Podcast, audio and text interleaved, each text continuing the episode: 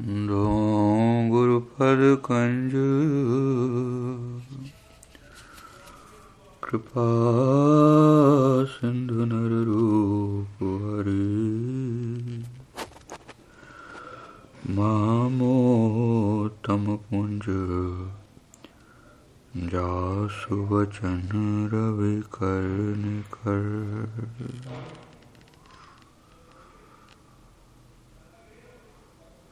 आप प्रगट इस जगत में। जीव काज सुधारने। शब्द नाव बनाए सुंदर। दुखित जीव भारने नम्रता और दीनता से भेंट सतगुरु लीजिए। मैं हूँ शरणागत तुम्हारी। दास अपना कीजिए दाता मैं हूँ शरणागत। तुम्हारी चरणों में रख लीजिए।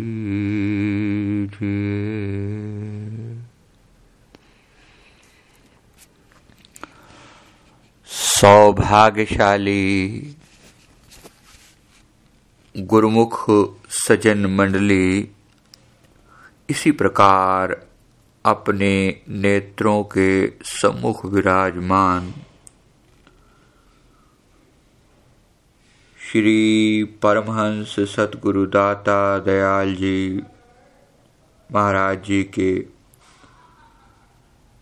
सुंदर दिव्य स्वरूप को अपने हृदय मंदिर में विराजमान करते हुए मुख रचना को पवित्र करने के अर्थ और इस समय को सुहावना बनाने के लिए। बड़े प्रेम सहित ऊँचे और मीठे स्वर में खुल करके बोलना, जयकारा। बोल मेरे। श्री गुरु महाराज की जय।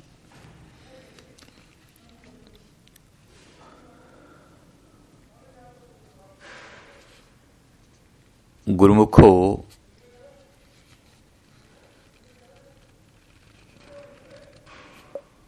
गुरु गीता में भगवान शिव माता पार्वती के प्रति कथन करते हुए ये श्लोक फरमाते हैं कि ध्यान मूलम गुरु मूर्ति पूजा मूलम गुरुपदम मंत्र मूलम गुरुवाक्यम, मोक्ष मूलम गुरु कृपा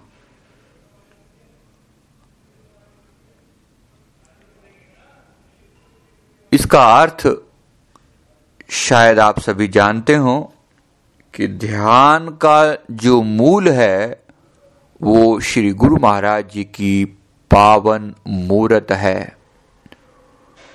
उनका ये भौतिक दिव्य स्वरूप है, जिनके पावन दीदार हम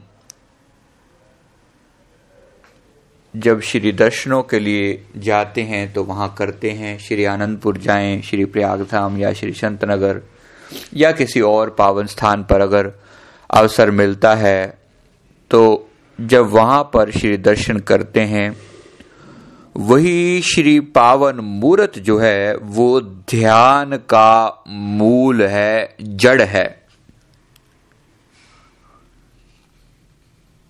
संसार में ध्यान की अनेक विधियाँ प्रचलित हैं। खास तौर पे आज के समय में तो जहाँ मीडिया का इतना प्रचार हो चुका है, अब तो वो सब चीज़ें जग ज़ाहिर होने लगी हैं। आप लोग भी देखते होंगे, टीवी में अनेक तरह के संतों का प्रचार दिखाई देता है तो ध्यान की भिन्न भिन्न पद्धतियाँ बताई जाती हैं। मेडिटेशन के अलग अलग प्रकार बताए जाते हैं तो बहुत सारे लोग इस बात में कंफ्यूज हो जाते हैं, समझ में नहीं आता कि कौन सी विधि सही है। अब एक आम इंसान इन बातों के पीछे परेशान हो तो तो समझ में आती है, जिसे श्री गुरु महाराज जी की चरण शरण प्राप्त नहीं हुई। वो परेशान हो तो एक बात हद तक समझ में आती है। लेकिन श्री गुरु दरबार के प्रेमी जिन्हें श्री सदगुरुदेव महाराज जी की चरण शरण प्राप्त हो चुकी है वो भी अगर इस बात को लेकर परेशान हो तो बहुत अजीब लगता है। गुरुमुखो, एक बार इस बात को स्पष्ट कर दें कि कितनी भी विधियाँ अपना लें, कोई भी तरीका अपना लें, असल मकसद ध्यान का क्या है, पहले उस मकसद को समझ लें। सबसे बड़ा मकसद है ध्यान का।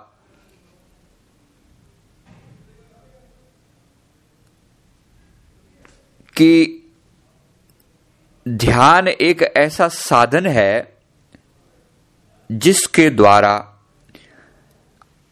हमें अपने निज रूप की प्राप्ति होती है। निज रूप की प्राप्ति होती है। हम परम आनंद की खोज कर रहे हैं, वो हमारा निज रूप है।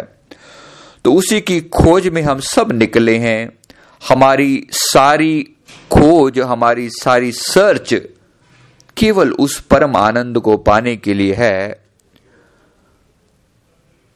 जो शायद हमने कभी खो दिया है। हम सभी चाहते हैं कि सुख शांति मिले, आनंद मिले।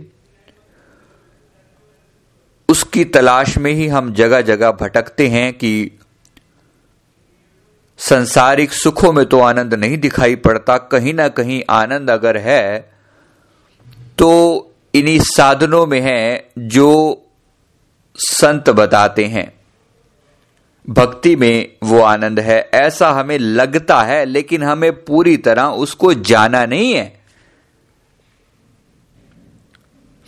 स्पेशली जिन लोगों ने श्री दर्शन नहीं किए, उन्होंने तो अभी आनंद की बातें सुनी है। आप लोगों में से बहुत सारे लोग ऐसे हैं जो नाम जिन्होंने नहीं लिया हुआ। वो मेडिटेशन के बारे में जानना चाहते हैं, इसीलिए आप लोग यहाँ पर आज आए हैं। तो विशेष रूप से उन लोगों को बता दें कि ध्यान की बाहर अनेक तरह की विधियाँ जो हैं, वो प्रचलित हैं। जैसे उदाहरण के तौर पर एक होता है कुंडलिनी ध्यान। बहुत सारे संत इस तरह से प्रचार करते हैं कि उनका उनका जो मेथड है, उनका जो तरीका है, वो कुंडलिनी पर बेस्ड है और कुंडलिनी के ज़रिए जो है, कुंडलिनी जगाए बिना ध्यान की उस परम अवस्था को या जिसे कहते हैं आत्म साक्षात्कार, उसे पाया नहीं जा सकता। उनकी भाषा में ये बात उचित है और उसमें कुछ भी उनका जो तरीका है, वो बिल्कुल अपने हिसाब से वो बिल्कुल उचित है। तो एक तरीका है कुंडलिनी जागरण वाला, एक तरीका है नाम जप वाला। नाम जप के लोग जिह्वा द्वारा जपते हैं, मुँह के द्वारा जपते हैं, और आप एक लाख मंत्र का जाप कर लें इस तरह से वो बताते हैं कि फला मंत्र को आप एक लाख बार जपेंगे तो आपका, आपको ये सिद्धि प्राप्त हो जाएगी, वो प्राप्त हो जाएगा। ये दूसरा तरीका है। तो बेशक अपनी जगह पर बहुत सुंदर है, बहुत प्यारा है। कुंडलिनी के बारे में भी अगर कहें तो वो एक अच्छा एक बहुत ही उत्तम तरीका है।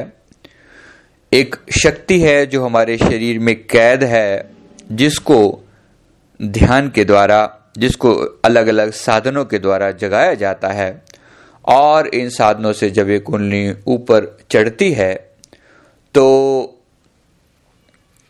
अंततः इसका जो रिज़ल्ट होता है, वो आत्म साक्षात्कार में बहुत बड़ी और उत्तम सहायता मिलती है कुंडलिनी जागरण के द्वारा। ये भी एक साधन है और बहुत सुंदर है। आज इसी तरह से और साधन भी हैं, लेकिन ज़्यादा गहराइयों में न जाते हुए अलग अलग तरीकों को बयान न करते हुए थोड़ा सा मुख्य रूप से अपने साधन पर ज़ोर डालने की, ज़ोर डालने की इच्छा है कि हमारा जो साधन है ध्यान का वो क्या है? देखिए, ध्यान जो है, वो श्री गुरु महाराज जी की पावन मूर्त का किया जाता है। एक है श्री दर्शन, जिनकी महिमा का बयान हम कितनी ही बार सुनते हैं, अपनी आँखों से देखते हैं, कि ए तन मेरा चश्मा होवे ते मैं मुर्शिद वेख न रज्जा हूँ। जिन्होंने सचमुच उन दर्शनों का आनंद पाया है ये उन महापुरुषों की वाणियों में आता है कि मेरा ये शरीर जो है वही पूरी आँख बन जाए और मैं अपने सतगुरु के पावन दीदार करके कभी भी रजू नहीं। मेरा दर, मेरा दिल जो है अघाए नहीं। अपने गुरु मारे के पावन दीदार करके, केतन मेरा चश्मा होवे, मैं मुर्शिद वेख न रजा हूँ लू लू दे मुड़ लख लख चश्मा, एक खोला, एक कज्जा हो मेरी रोम रोम में लाखों आँखें हो जाएँ, और एक, ताकि एक आँख से दर्शन करते करते जब मेरा मन, जब मेरी आँख थक जाए तो मैं दूसरी आँख खोल लूँ। यानी कभी भी अपने मालिक के प्यारे दीदार से मैं अलग न हो सकूँ, ऐसी उन महापुरुषों ने अपनी वाणी में इच्छा जताई है।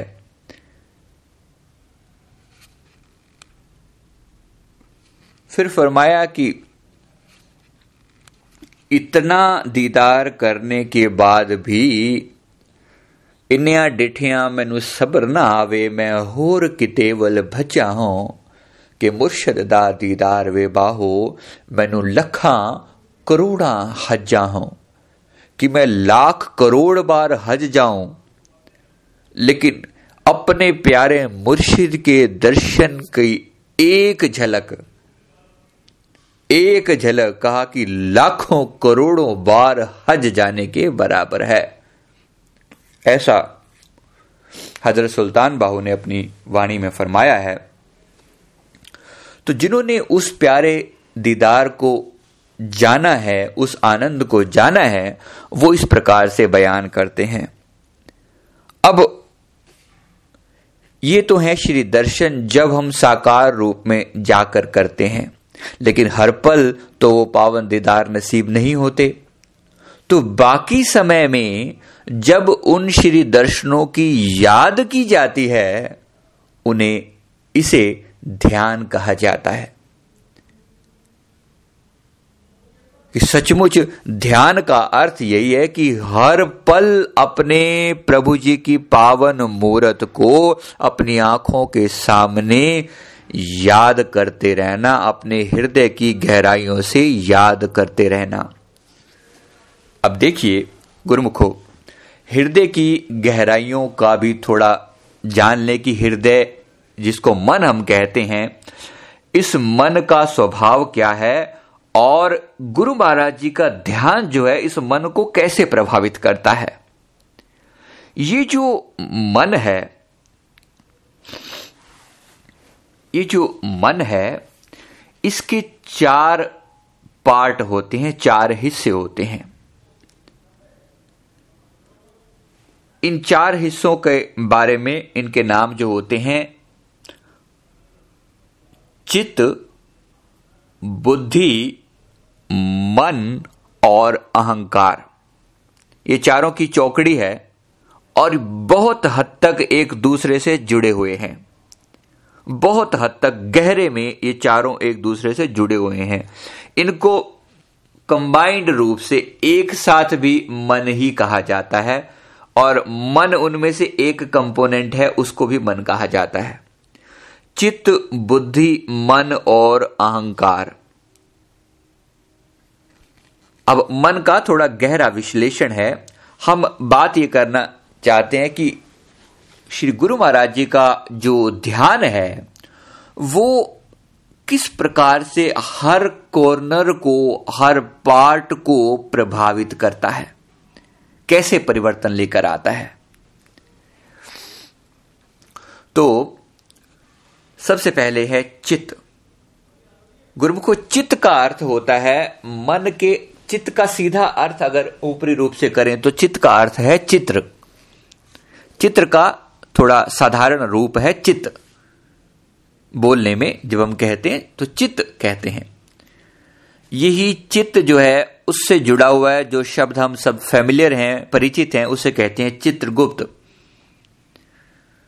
चित्रगुप्त का अर्थ है जो कहते हैं ना कि हर पल हमारा लेखा लिख रहे हैं, हमारे दाएँ और बाएँ कंधे पर बैठे हुए हैं, ऐसा सुनने में आता है। लोग सभी कहते हैं कि हमारे दाएँ बाएँ कंधे पर चित्रगुप्त बैठे रहते हैं और पल पल हमारे मन का विश्लेषण लिखते रहते हैं, अंदर का लेखा लिखते रहते हैं, इसने कौन सा कर्म किया?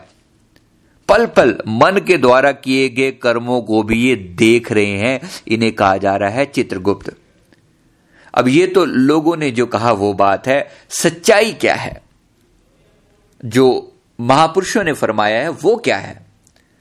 चित्रगुप्त का अर्थ है गुप्त रूप से चित्र खींचना। जैसे बाहरी रूप से चित्र खींचते हैं, आजकल सबके मोबाइल में कैमरे लगे हुए हैं, सभी को पता है कि चित्र खींचना क्या होता है। जहाँ मौका मिला, लोग फ़ोटो खींचने लग जाते हैं। अपनी आँखों से दर्शन करना श्री गुरुमय की पावन मूर्त को हृदय में बसाने की कोशिश करना, ये तो ये तो है असल चीज़। लेकिन हृदय में बसाने के लिए जो अंदर संकल्प शक्ति चाहिए, जो प्राणों की दृढ़ इच्छा चाहिए, वो होती नहीं तो लोग कहते हैं फ़ोटो खींचकर, श्री गुरु महाराज जी की, के भी दर्शन करके लोग फ़ोटो, जिसको फ़ोटो बोलते हैं लोग, माफ़ करना, श्री गुरु गुरुमय की पावन मूर्त जो है, उनको हम श्री पावन प्रकाश या पावन दीदार या पावन श्री मूरत कहकर बुलाते हैं। उसको लोग फ़ोटो का दर्जा न दें, इसलिए बिल्कुल क्लियर आम तौर पे, क्योंकि चित्र शब्द का इस्तेमाल हुआ है इसीलिए यह कहा जा रहा है। चित्रगुप्त की व्याख्या कर रहे हैं, इसलिए चित्र आप सब समझते हैं, चित्र खींचना, फ़ोटो खींचना। चित्रगुप्त का अर्थ है गुप्त रूप से चित्र खींचना। हमारा जो मन है, उसका जो चित्र वाला हिस्सा है, यानी मन के अंदर पल पल, हर पल जो है चित्र चलते रहते हैं। किसी ना किसी की फ़ोटो हमारे मन के अंतर में लगातार चलती रहती है। ये बात आप अपने आप में बैठकर देख सकते हैं, अपने हृदय में झांती मारकर खुद देख सकते हैं। चित्रगुप्त की व्याख्या आपको खुद समझ में आ जाएगी, चित्रगुप्त क्या होता है? गुप्त रूप से पल पल हमारे हृदय के अंदर जो है, वो चित्र, किसी ना किसी का चित्र चलता रहता है। कोई ना कोई मूवी हमारे हृदय के अंदर लगातार चलती रहती है। ये बात सबको समझ में आती है? मानते हैं सभी कि ऐसा होता है? अब देखिए, आगे। ये जो चित्र चल रहा है, ये किसी का भी चित्र है। संसार में जिस बात की, जो बात हमारे सबसे ज़्यादा चिंता जिस वक्त हमारे मन के अंदर चल रही है, मन उसी का चिंतन करता रहता है, उसी का चित्र बना के बैठा रहता है। जैसे एक माँ जिसका बच्चा घर से दूर गया हो पहली बार, उस माँ के हृदय की जो भावना है उस माँ के हृदय के अंदर अगर कहें तो हमेशा अपने बच्चे का वो चिंतन करती रहती है। या एक स्त्री जिसका पति जो है वो प्रदेश में है, बाहर है, और सचमुच वो सचरित्र स्त्री है तो उसका मन हर पल अपने पति की याद में लगा रहता है। इसी प्रकार एक चित्र जो है, उनका अपने हृदय में लगातार चलता रहता है। एक फ़ोटो अंदर में लगातार बनी रहती है। इसी पावन जैसे अभी चित्र चल रहा है। अब जब हम ये जो चित्र है, यही सपोज़ उसी अवस्था में, जिस समय में हम संसार का ध्यान कर रहे हैं, किसी भी अपने प्रिय का ध्यान कर रहे हैं, अपनी चिंतित वस्तु का ध्यान कर रहे हैं, उसको याद कर रहे हैं, उसकी, उसका चित्र हमारे हृदय में चल रहा है, मान लीजिए इसी अवस्था में उसकी मृत्यु हो जाती है। तो लास्ट में, अंतिम समय में भी चित्रगुप्त जो है, चित्रगुप्त अगर कहा जाए तो यही अंतकरण पर बना हुआ चित्र ही वो खींच लिया जाता है, एक फ़ोटो खींच ली जाती है, और वही हमारा अगला जन्म डिसाइड करती है। अब देखिए, बंधन और मुक्ति कहाँ पर है? अगर यही चित्र किसी सांसारिक वस्तु का था किसी व्यक्ति का था यकीन मानिए अगले जन्म में इसी चित्र को ही हम प्राप्त होने वाले हैं। हमने पहले ही डिसाइड कर लिया है हमने अपनी मांग जैसे कुदरत को बता दिया कि मैं ये चाहता हूँ। किसी पत, पत्नी स्त्री जो है अगर अपने पति का लगातार चित्र मन में बनाकर बैठी है यकीन मानिए वो अपने पति को प्राप्त होगी या पति को प्राप्त होने का मतलब जिस भाव से वो चित्रित कर रही है, जो भी भाव प्रधान है, वो भाव चित्रित हो जाएगा, उसी चीज़ को वो प्राप्त करेगी। अंत काल जे स्त्री सिमरे, ऐसी चिंता में जो मरे बेसवा जूनी बल बल अवतरे। ये महापुरुषों की फैसले हैं, ये जरा ध्यान से सुनने वाली बातें हैं। ध्यान से सुनने वाली बातें हैं। अंतकाल जे स्त्री सिमरे स्त्री या पति एक ही बात है। जिस पर जो चीज़ अप्लाई होती हो, अंतकाल जे स्त्री सिमरे अब स्त्री का स्मरण हो रहा है, पुरुष है और स्त्री को लगातार हृदय के अंदर चित्र बनाकर बैठा हुआ है, याद कर रहा है। या स्त्री है, वो लगातार पुरुष को याद कर रही है। हर पल उसका चित्र अपने अंतःकरण में चित्र गुप्त गुप्त रूप से चित्र बनाकर रखा हुआ है। और ऐसी याद करते करते उसकी मृत्यु हो जाए। या तो अंततः वो उसी को कहती कि बेसवा यूनी बल बल अवतरे। वो बार बार वेश्वा की जून को प्राप्त करेगी या करेगा। ये तो हो गया बंधन का कारण। समझ में आ रहा है सभी को? ये बंधन का कारण है कि जिसका भी चित्र हमने मन में बनाया, उसी को हम प्राप्त करेंगे और ज़रूर करेंगे। कुदरत का नियम है, वो नियम नहीं तोड़ा जा सकता। इसी प्रकार से अपने मन के अंदर के चित्र को भी समझ लेना कि हमारे मन में किसका चित्र चल रहा है। और भी बहुत सारी, धन का चित्र चल रहा है। ख्वाब लिए जा रहे हैं कहीं सर की, हाय, पैसा हो तो ऐसा कर लिया जाए, पैसा होगा तो वैसा कर लूँगा। ये धन का चित्र चल रहा है। और ऐसा अगर अंत काल जे लक्ष्मी सिमरे महापुरुषों ने उसका भी फैसला कर दिया है। अगर ऐसा ही ख्याल हमारा लगातार बना रहा और अंतिम ऐसी, क्योंकि मौत ने आते हुए कोई अता पता तो पूछना नहीं कि भाई आप किसका चिंतन कर रहे हो? मौत ने कोई आकर सद्दा नहीं देना, बार डोर बेल नहीं बजानी, क्या पहले से मिस कॉल नहीं कर देनी, कोई फ़ोन नहीं करना, कोई एसएमएस नहीं भेजना मौत ने? मौत ने तो आकर दबोच लेना है। मौत ने तो आकर दबोच लेना है, गर्दन पे सीधी आके सवार हो जानी है। आजकल तो मौत वैसे ही इतनी सस्ती हो गई है। हाँ जी, फलाना था, बैठा था, कहते, बस थोड़ा सा दिल में दिल दर्द होया और बस मिनटों के अंदर खत्म।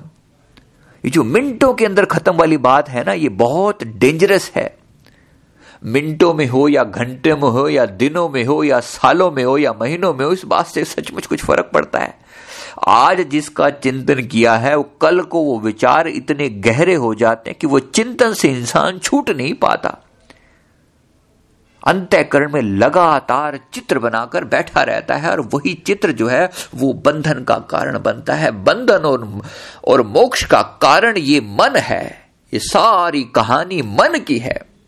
हम बात लेकर चले थे ध्यान की, लेकिन उससे पहले मन का विश्लेषण ज़रूरी है कि बंधन क्या है। अब बंधन अगर समझ में आ गया हो, यही मौत का जो छोटा सा सैंपल होता है, वो रात की नींद होती है। जिसका चिंतन आप लगातार करते हुए सारा दिन आपके मन ने जिस चीज़ का चिंतन किया है, रात को बिना नागे के, बिना अपवाद के, उसी के ही सपने हमारे अंत्यकरण में आते हैं। सच है या नहीं? इस बात से मानते हैं अच्छे से? क्योंकि नींद जो है, वो एक तरह की मृत्यु है, मौत है। नींद भी एक तरह की मौत है और नींद हमारे सामने वो चीज़ उजागर कर देती, हमारी जो दिली इच्छा है, वो पूरी होनी ही होनी है।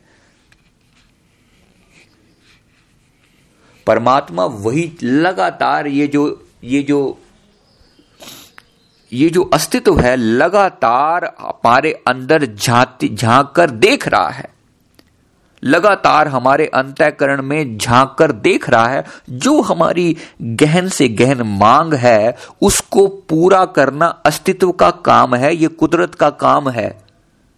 जो चीज़ हम लगातार गहन में मांग कर रहे हैं, इसे ही कहा जाता है लॉ ऑफ़ अट्रैक्शन, यानी आकर्षण का नियम। जब हम गहन चिंतन करते हैं किसी चीज़ का, उस चीज़ को ही हम प्राप्त होते हैं। लेकिन देखना यह है कि जिसको, क्या सचमुच यही हम करने के लिए आए थे? क्या सचमुच स्त्री पाने के लिए ही हम आए थे? क्या सचमुच पुरुष को पाने के लिए ही हम आए थे? नहीं। शायद बिल्कुल नहीं। हम इस चीज़ को पाने के लिए नहीं आए थे। हमारी इच्छा यही थी क्या? शायद नहीं। गुरुमुखों को तो खास रूप तौर से सावधान किया जाता है कि गुरुमुखो, इस चीज़ के प्रति सतर्क रहना कि मन के अंत्यकरण के अंदर चित्र कैसा चलता है। तो चित्र जो है, अपने उस प्यारे प्रभु का बनाना है, उस मालिक का बनाना है, उसकी याद को हृदय में रखना है, जिसकी चिंतन से कि मुझ अचिंत के चिंत से चिंता रहे न कोई। ऐसा महाप्रभु ने अपनी वाणी में फरमाया है।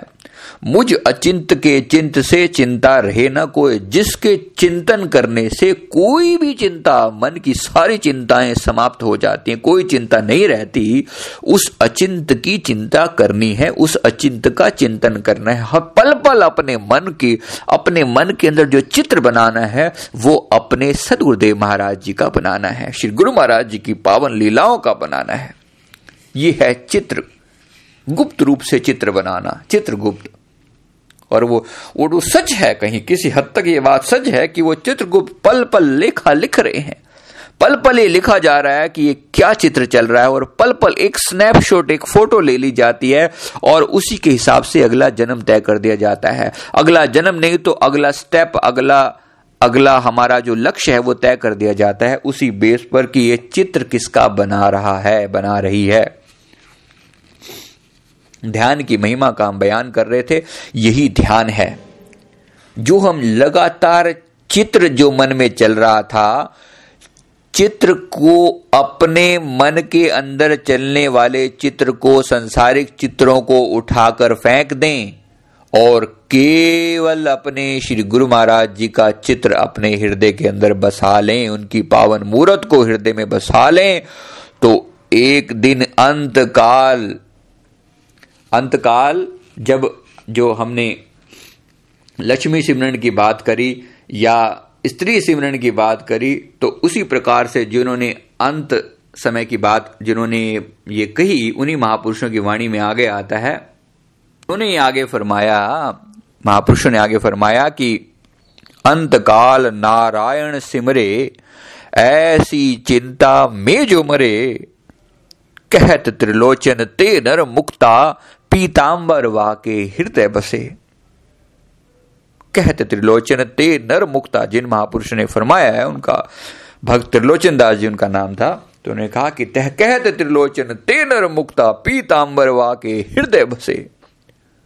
ये है मुक्ति। यानी जैसे ही अपने परमात्म स्वरूप सतगुरु का स्मरण किया जाता है, उनकी याद को, उनके मूर्त को अपने हृदय में विराजमान किया जाता है।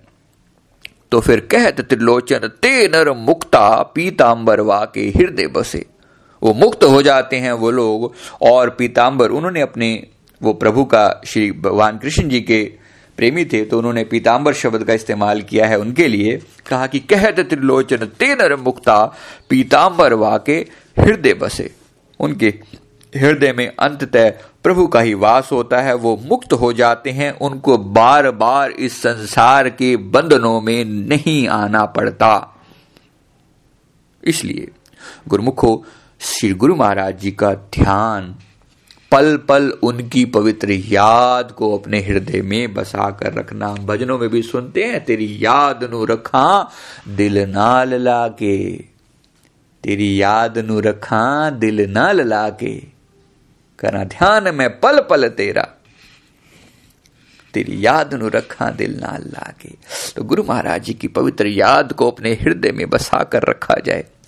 ध्यान की और पूरी व्याख्या अभी बाकी है, लेकिन अभी के लिए इतना, क्योंकि समय हो चुका है।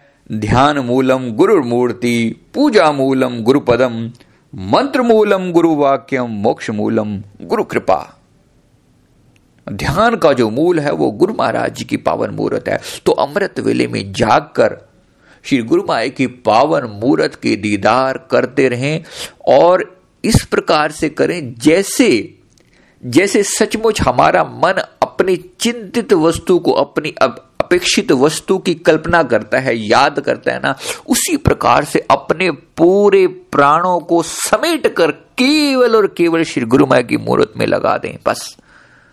अमृत वेले के जो किए हुए दीदार हैं, सारा दिन उस पावन झलक को अपने हृदय में बनाकर रखें, वो बनी रहती है। उसकी जब कृपा उतरती है ना, वो बनी रहती है। हमारे न चाहते हुए भी वो बनी रहती है। ये गुरु महाराज की बख्श, अपनी बख्शिश है। एक बार हम उसे मौका तो दें अपने हृदय में उतरने का। और सचमुच वो समय होता है तो वो ऐसी रहमत उतरती है, प्रयास करते करते एक अवस्था आती है, जब श्री गुरुमय की मूर्त भुलाए नहीं भूलती। आप छोड़ दो, लेकिन फिर वो नहीं छोड़ते आपको। उन्हें पता है अपने सेवक का कल्याण किस प्रकार से किया जाता है।